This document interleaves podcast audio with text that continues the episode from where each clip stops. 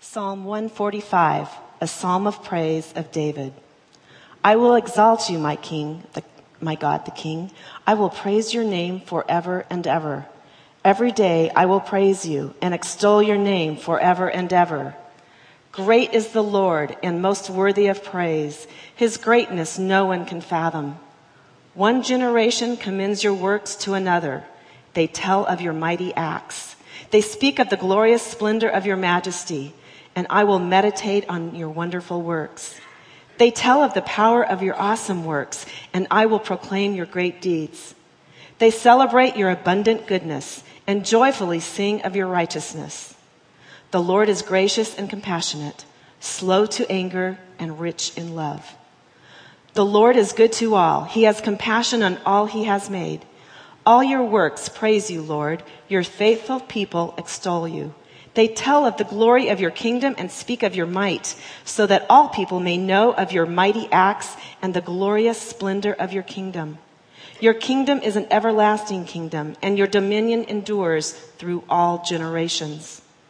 The Lord is tr- trustworthy in all he promises and faithful in all he does. The Lord upholds all who fall and lifts up all who are bowed down. The eyes of all look to you, and you give them their food at the proper time. You open your hand and satisfy the desires of every living thing. The Lord is righteous in all his ways and faithful in all he does. The Lord is near to all who call on him, to all who call on him in truth. He fulfills the desires of those who fear him. He hears their cry and saves them. The Lord watches over all who love him, but all the wicked he will destroy. My mouth will speak in praise of the Lord. Let every creature praise his holy name forever and ever. The word of the Lord. One more time.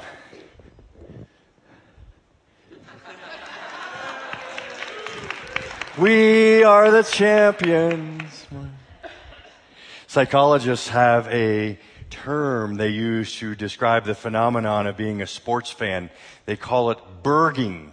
B-I-R-G, basking in reflected glory.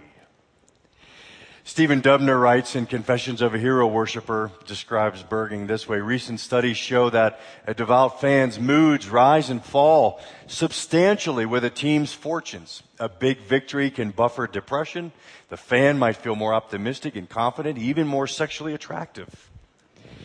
He goes on to say that a loss can bring over an entire city, an entire state, moods of uh, darkness and anger and it's well documented that incidents of domestic violence increase in a losing city. I've been thinking if a sports team playing a game can cause us to soar or sink, how much more should there be burger binging when we gather to proclaim, Holy, holy, holy is the Lord God Almighty. The earth is full of His glory. So I'm going to come straight at you. I have a BIRG test for you. You ready? Question one. Do you find yourself throughout any given day in moments where you are basking in the reflected glory of God where you're thinking about how great He is, how good He is, how compassionate He's been in your life. Second question Would you use the word passionate to define your relationship, describe your relationship with God? Now, the term passionate is not monotheistic, one size fits all. For some of us, it's this, and for some of us, it's, it's this. Whatever passionate is for you, is your relationship with God passionate? Third question Would you say that on most Sundays, when you leave this room after having encountered God, that your mind is alive? your heart ravished, your voice hoarse from singing for a half hour? Did you put your heart into it? This morning, I want us to be informed and challenged by one of the great incidents of burger binging in the Old Testament. It's a psalm, the only psalm with the title Praise. And it's the last psalm of David in the Psalms, like his final stress, his last word. He wants us to encounter God in praise. So I'd like for us to do two things this morning. First, we're going to ask the question, why worship? Why praise? We're going to talk about the logic of worship.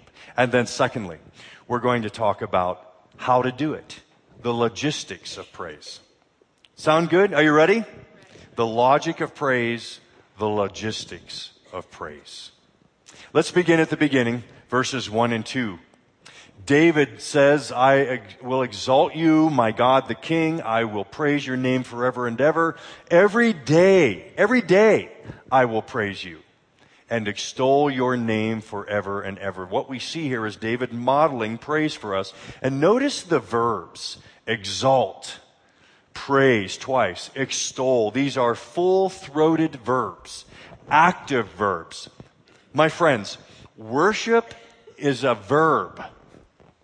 It's something we do. And we do it every day and we do it with gusto.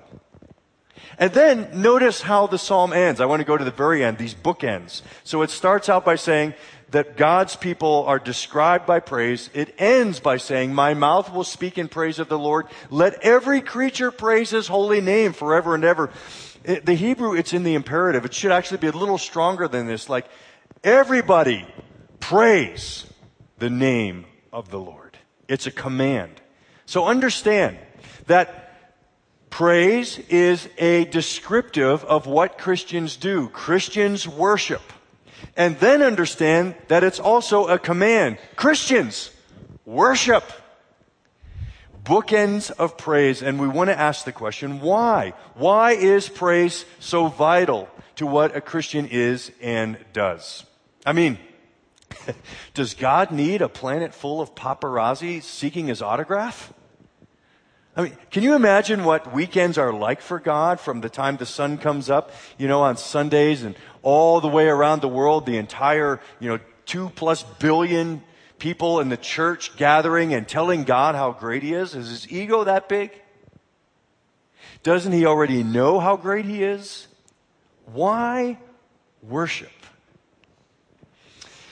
The best uh, pass at that that I've seen is from a writer named C.S. Lewis in his book, Reflections on the Psalms. He actually asks and answers the question, why worship? And while I've changed the language to make it more Waterstone, uh, we need to give him credit for his thoughts about this. And the first thing he says is, now, now let's think about this. Whenever you have a, a moment of greatness, it demands a response. Glory demands a response. This is the undeniable logic of worship. Glory demands a response. So you're at the Denver Art Museum. You are standing in front of one of the two Van Goghs down there, and you are just captured by it. Its beauty, it's, it's rich. Lewis asks the question, what do we mean when it says a painting deserves an audience? We are saying that something so beautiful, for us to stand there and heap words of affirmation and admiration on the author would not be inappropriate. It would not be out of place. In fact, Lewis says, and I quote, you would be a stupid loser to stand there and not say anything and not be moved in the presence of greatness. Glory demands a response. It's a, it's a justice thing. Greatness needs reaction. And then Lewis pushes it further. He says, and that experience of greatness is not complete until there's praising. Glory demands a response, and the response is not complete until there's praising the glory of the object. The world rings with praise, right? We know this. When we see a good movie, when is the experience of a good movie complete? when we go to work the next day and tell our friends about it, or, the, uh, or a good book, or a good meal. The experience is complete when we tell someone. How about, uh, you know, the underbellies of politicians? or a sports hero becoming legend? Or, or how about a good joke? When is the experience of a great joke complete? When we tell it. Want to hear my new knock knock joke? Say knock knock. knock, knock. Who's there? it works every time. It's the most dependable joke in my repertoire. And I love telling it. The experience of a good joke is complete when we tell it. So Lewis says that the glory demands a response. And the response is complete when there's praising. And then he pushes it to the second logic. That's this, that we are wired to give the response. We are wired for worship. We are wired for wow. When we go out and uh, we have a south deck in our backyard and my dog and I in the morning, I let him out. I go out see the Bronco colored sunrise, I say, wow. My dog doesn't even see it. Why is that? Because we, human beings, are made in the image of God and have this innate ability to respond to beauty and greatness. We're wired for wow. I love the old clergy folk tale about a old minister who uh, over time has become addicted to golf. Sure enough, one Sunday, so addicted, he actually calls in sick, gets someone else to preach, go to the church so he can go out and play 18 holes of golf. So the father and Peter are up in heaven, and Peter says, Father, this has gone too far. We need to do something about this. And the father agrees, Yes, it's time. It's time for some discipline for this uh, old preacher. So the old preacher, pastor, goes out, starts playing the round of golf on a Sunday morning when he should be preaching. And wouldn't you know it, he begins to hit one of the best rounds of golf in his entire life. I mean, the ball, instead of like plopping into the pond, skips across the pond. And it, he's the only below par round of golf. And on the last hole, the only hole in one ever in his golfing adventures. Peter says to the father, Father, I thought you were going to, you know, discipline him. The father replies to Peter, I did. Who's he going to tell?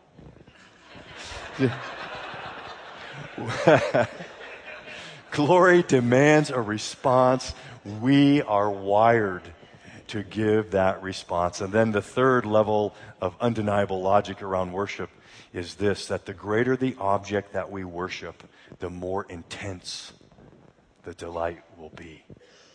And now David, through the rest of the psalm, is going to take the measure of how great God is, and we see de- delight seeping out of his words. He's going to model for us how we uh, can, uh, with the greatness of God in, in, in, in, our, the front of us, the greatness of God on our minds, begin to see how intense the delight is. And he walks us through this by four things. He says, God saves, and God loves, and God rules and God provides. Why worship? Because of who God is and how great He is. So let's look at the verses 3 through 7. God says, Would you read this aloud with me?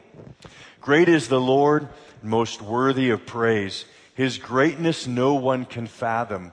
One generation commends your works to another. They tell of your mighty acts. They speak of the glorious splendor of your majesty. And I will meditate on your wonderful works. They tell of the power of your awesome works, and I will proclaim your great deeds. They celebrate your abundant goodness and joyfully sing of your righteousness. God saves. Do you see, notice the repetition of the similar phrases, awesome works, great deeds, wonderful works, awesome works. What David is thinking about, no doubt, when he's writing this is how God has brought them, really spoke the world into existence, called this nation up through one man and a barren woman named Abraham and Sarah, and then uh, brought Israel out of Egypt, they walked across the Red Sea on dry ground. And then with Joshua's leadership, they conquered the promised land, all the enemies and inhabitants of the promised land just with holy terror saying, God must be with this country. And now David and Solomon at the zenith of Israel's power and the two uh, strongest leaders in the world at the time. David's thinking back all the awesome works of God that have brought us to this point. Imagine how we look back now and proclaim the awesome works of God, something that David could never have imagined. The Son of David, Jesus Christ, with his death, forgives our sins, and with his resurrection, promises that at the end of our life, we, following him, will walk through our grave. The awesome works of the mighty God.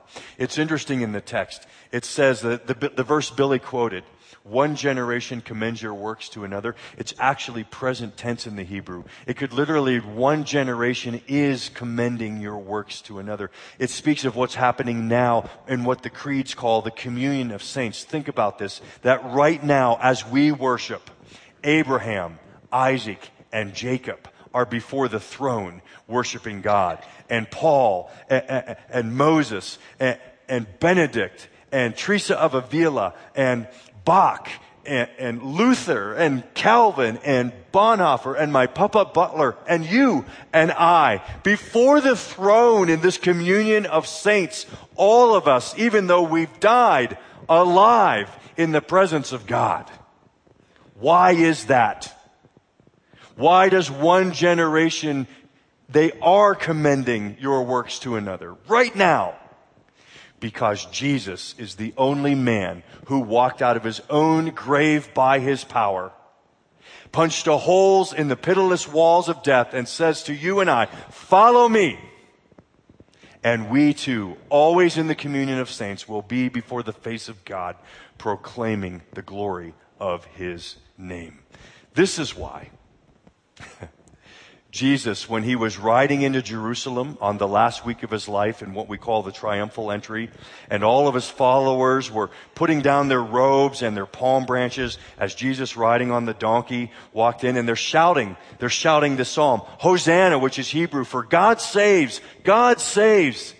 And you remember the pastors in Jesus' life, they were put off by this because they said, well, they're worshiping him. And they said to Jesus, Jesus, get your followers under control, would you? Do you remember what Jesus said? He said, if in this moment, as I enter Jerusalem to do these awesome works, if they were not crying out, Hosanna, God saves, God saves, the rocks would cry out. My friends, the greatest danger to our planet is not the presence of a nuclear bomb.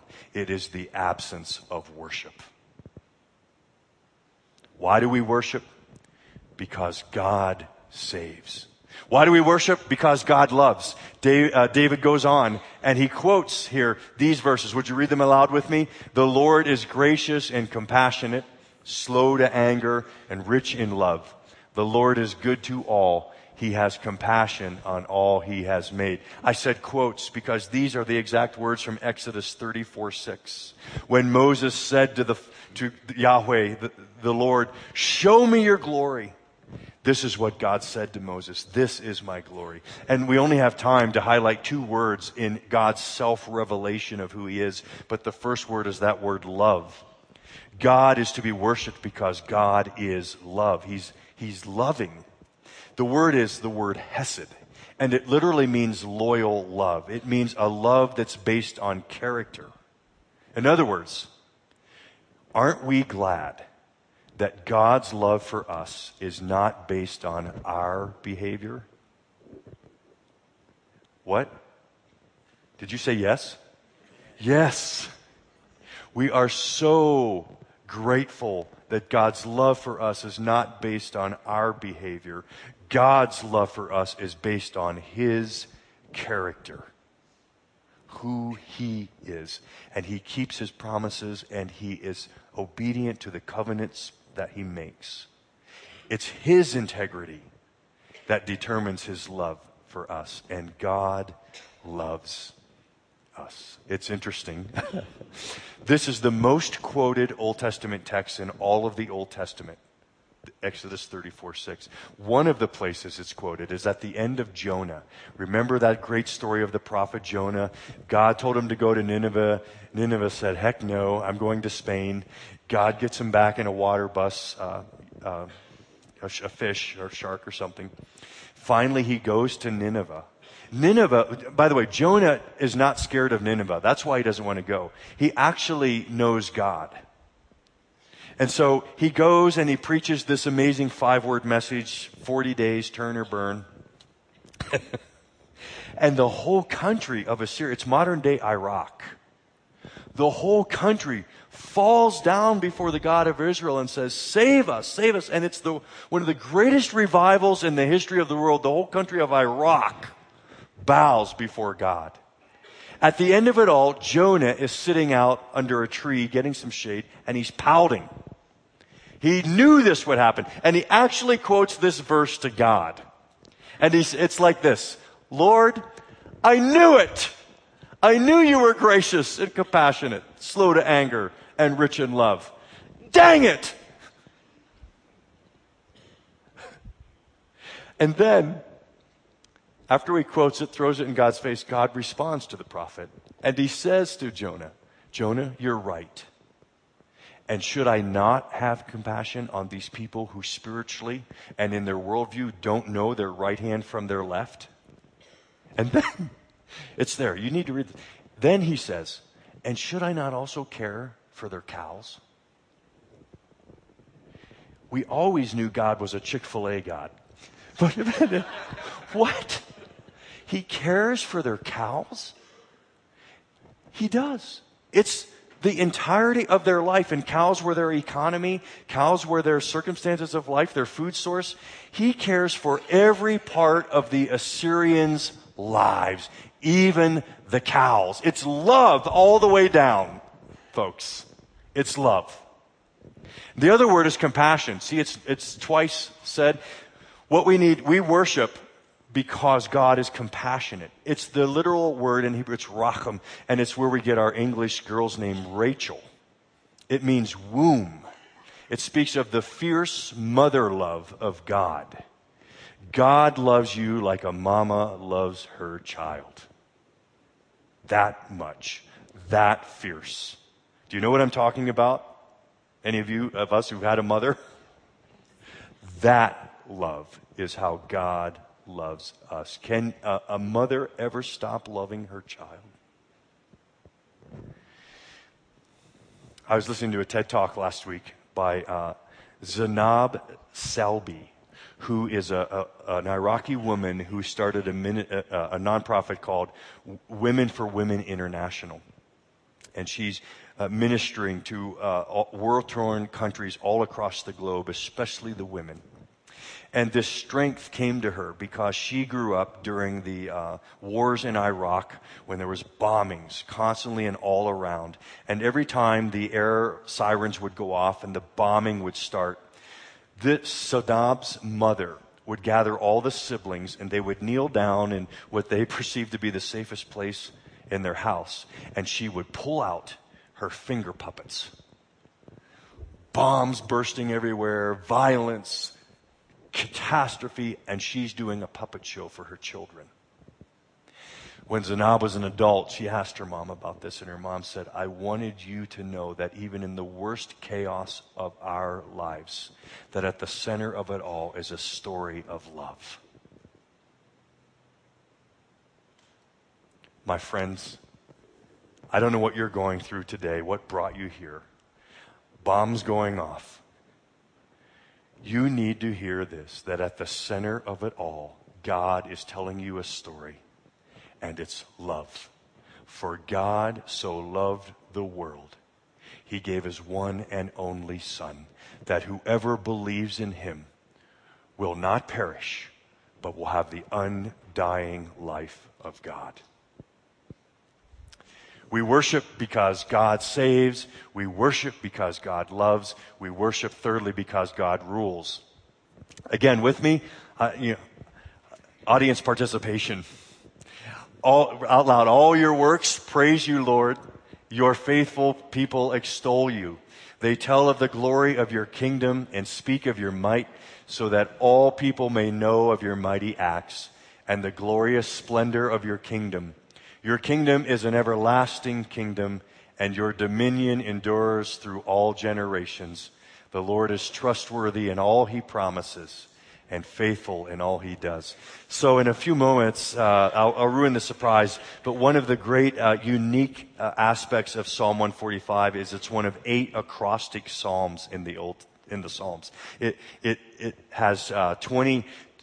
Actually, 21 verses. Uh, the Hebrew alphabet has 22 verses. The N has disappeared in, in the um, transmission of the scriptures, but each of the verses follows the letters of the Hebrew alphabet in an acrostic. Aleph, Beth, Gimel, give me a dollar, hey, is the, uh, the Hebrew there. Not really, but uh, it's an acrostic. And this is the middle of an acrostic, what would be our letters, K, L, M. But Hebrew is read backwards. So it's actually M, L, K. Do you know what the Hebrew word for king is? Melech. MLK. This is a literary masterpiece unfolding in front of us where David is actually spelling the word king and then using the word kingdom four times at the beginning, the middle, and the end. He wants us to know that one of the reasons we worship God is because God is king and all of history and all of time is in his hands. He rules. In fact, that your kingdom is an everlasting kingdom, your dominion endures through all generations was on the lips of King Nebuchadnezzar when God humbled the most powerful man in the known world at that time, took away his sanity, took away his kingdom for seven years. And then when Nebuchadnezzar was restored, when he humbled himself, and he realized who God was. He actually wrote a letter to the entire nation of Babylon and quoted that verse. This is who the true God is. One of the reasons that the Christian movement has endured and is growing, it's over 2 billion and growing stronger and stronger, is because every week we come here, we gather, and we proclaim God as our King, which means we know His Son and we know His story. We know where all this ends.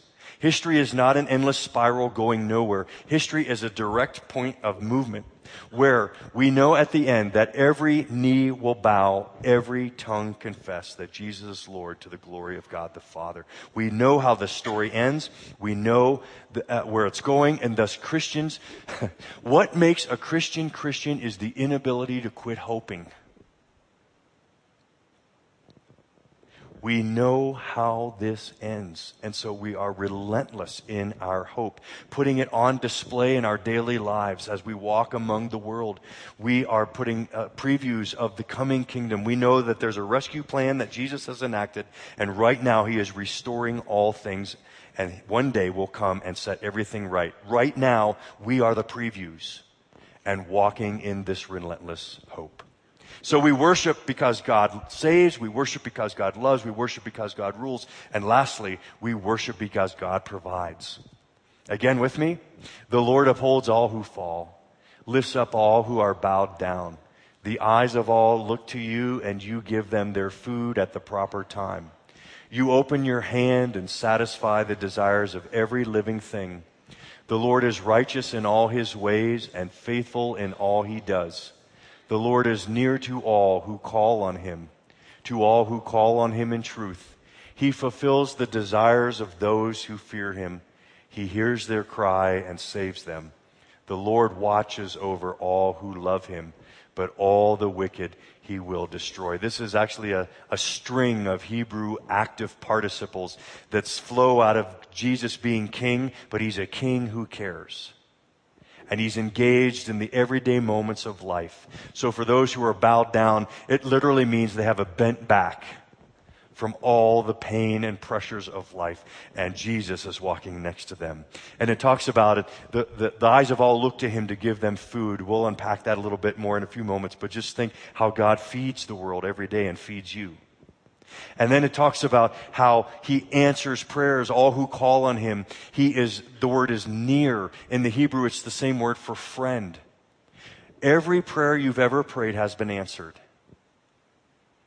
Now, it may not have been in the way you hoped, but every prayer you've ever prayed has been answered in the fact that God is near, your friend.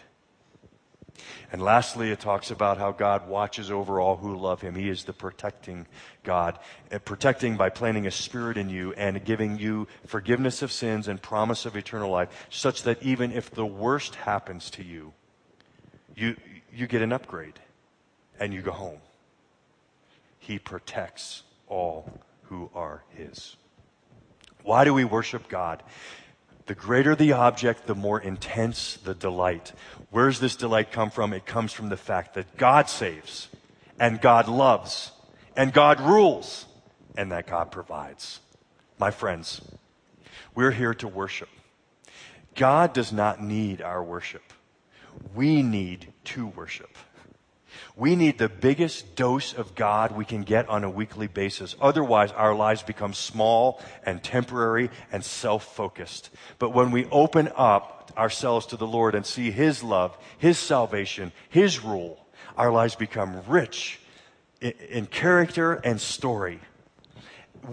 God doesn't need our worship, we do. We need to worship. And that's the logic of praise. So then, the second thing we want to uh, ask is, well, how does burger binging look? How do we praise? And here I want to go to the acrostic. This is just an amazing piece of literature. You can imagine, right, if you were asked to sit down and write a poem to God and use the 26 letters of the English alphabet and go through and write each verse something about God. It would take you some time. The first thing we want to notice about worship is that it's an intellectual exercise. It's mind work. It's like sitting down and writing that acrostic and thinking things through. But notice, to point out two quick things, David uses the scriptures in his acrostic. He quotes Exodus 34, as we've alluded. You see, that's why we as Christians, in our worship, it's always anchored by the book, the Bible. That's why you come here and, you know, in theory, get a 35 minute, which is often 45 minute message every week because we're anchored to this book. Because when it talks about what worship should be, worship should be the weekly immersion in the Son, S-O-N, and in the Son's story. And that is this, the biography of Jesus and the plan for the world is right here. We're anchored to it. We look at the book. It's been this way from the beginning. Uh, I want to share with you a quote from Justin Martyr writing in 140 AD.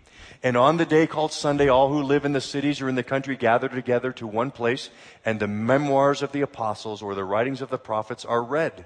And as long as time permits, then when the reader had ceased, the, the president, the pastor, verbally instructs and exhorts to the imitation of these good things. It's been going on since the very beginning, 140 AD. It continues today. How do we fill up our acrostics? We think God's thoughts after him. We use the Bible. But it's also interesting how David fills the acrostic at the end when he talks about how God, the King, is engaged in the daily providence of the world. I love the verse where it talks about all the world looks to him for their food. You know, if we're paying attention, it's just amazing how God is at work every day in our lives. I'll never forget when we had uh, new neighbors that moved in across the street from us, an older couple. We invited them over. Their names were Elmer and Betty. First thing that Elmer does when he walks into his house, our house, my house, is Jan and my's house. Let me get. He opens our refrigerator door and he looks in and says, Oh, I see two gallons of milk. Shuts the refrigerator door. Okay, I, I register that. We sit down at the table. We're getting to know each other. Elmer asks my oldest son, Ethan, who was eight or nine years old at the time, Ethan, where does milk come from? And poor Ethan, he said, King Supers. Elmer and Betty were retired dairy farmers from South Dakota. And Elmer engaged on my eight year old son.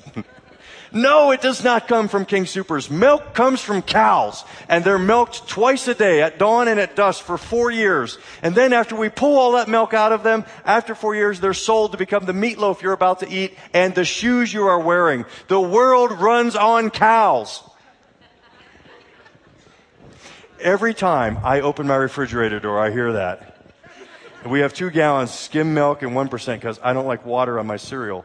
So I think of cows that run the world. Folks, if we're paying attention, we realize that every single day, God feeds six billion plus people.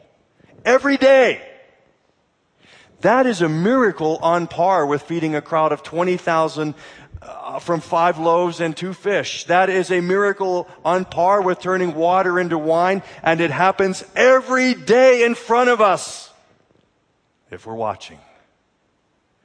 So we fill up our acrostics by knowing the word and by watching the world. So worship is an intellectual exercise. It's work. But secondly, worship is an emotional exercise. The acrostic when was the last time you wrote an acrostic? I bet I could guess. It was when you were in junior high and you had a crush on that student sitting three rows back, three rows over. And on your brown grocery bag book cover, you wrote your name and her name and crossed them at the vowels. Isn't there something playful about an acrostic? Isn't there something, may I use the word, romantic? Now, all the guys in the room are saying, ah. I want to remind you who's writing this acrostic. It's a guy named David. He killed some guys this time. He was one of the best generals in the history of the world. He could leap over a wall, Psalm 18 says. This is a man's man. This is a warrior who's getting playfully romantic with his God.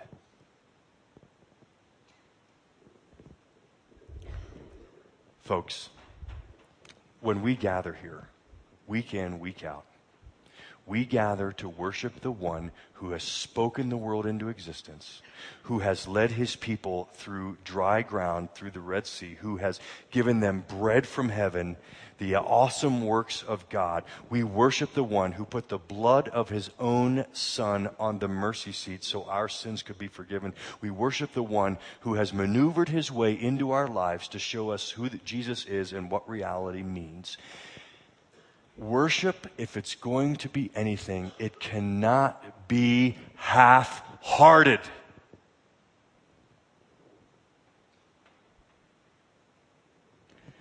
Worship is an emotional experience every time we gather, we have a catalog of emotions that should be present. Now, again, it will look different. Some of us are more emotional outwardly, than, and others are more emotional inwardly. It'll look different for everybody. The question that David brings to you, though, this morning is Is your heart in worship when you're sitting here? Are you putting your heart into worship? So let me close with two suggestions as to how to engage our mind and give our heart. First suggestion when you're coming to corporate worship, prepare in advance. Do you think about worship before you worship? Do you plan the day, plan the morning? Do you give any thought at all that you are about to sit down here and encounter the one revealed as the consuming fire? Annie Dillard said, if we really knew what we were doing in worship, the ushers would hand out crash helmets and there'd be seatbelts in the chair. Do we really understand what we're doing here? We are like kids playing with a chemistry set. And we come in so late. Oh, sorry so casually? Is there any thought at all for worship before we worship? Prepare in advance. I mean, you prepare in advance when you watch the Super Bowl. You prepare in advance before a job interview. You prepare in advance before a date. Most everything else in life you prepare in advance. Should not worship be one of those things? Prepare in advance. And secondly, dare to dance. C.S. Lewis ends us. He says, The most valuable thing the Psalms do for me is, and this is a Brit writing, by the way, is to express that same delight in God which made David dance. Now, I don't, want dan- I don't know what dancing will look like for you, but the question is, is when you're here, is your heart in it? And what will that look like for you? Have you even imagined the possibilities of a heart so full of the delight in God that your body has to respond? the ancient fathers, when they described the Trinity, the Father, the Son, and the Holy Spirit, they described him as the peri chorazo. Peri means circle, chorazo is choreographed, the dance. The Trinity is the eternal circle dance of God. And this morning, God is inviting you, your mind, your heart, to come into the circle and let them dance around you and you dance with them. If you say to Jesus, as we've already sung, but you say it, I'm yours, then your sins are forgiven. You have the promise of eternal life. And even now, the great mission that we call the kingdom, it's yours. And the Father and the Son and the Holy Spirit want to dance with you.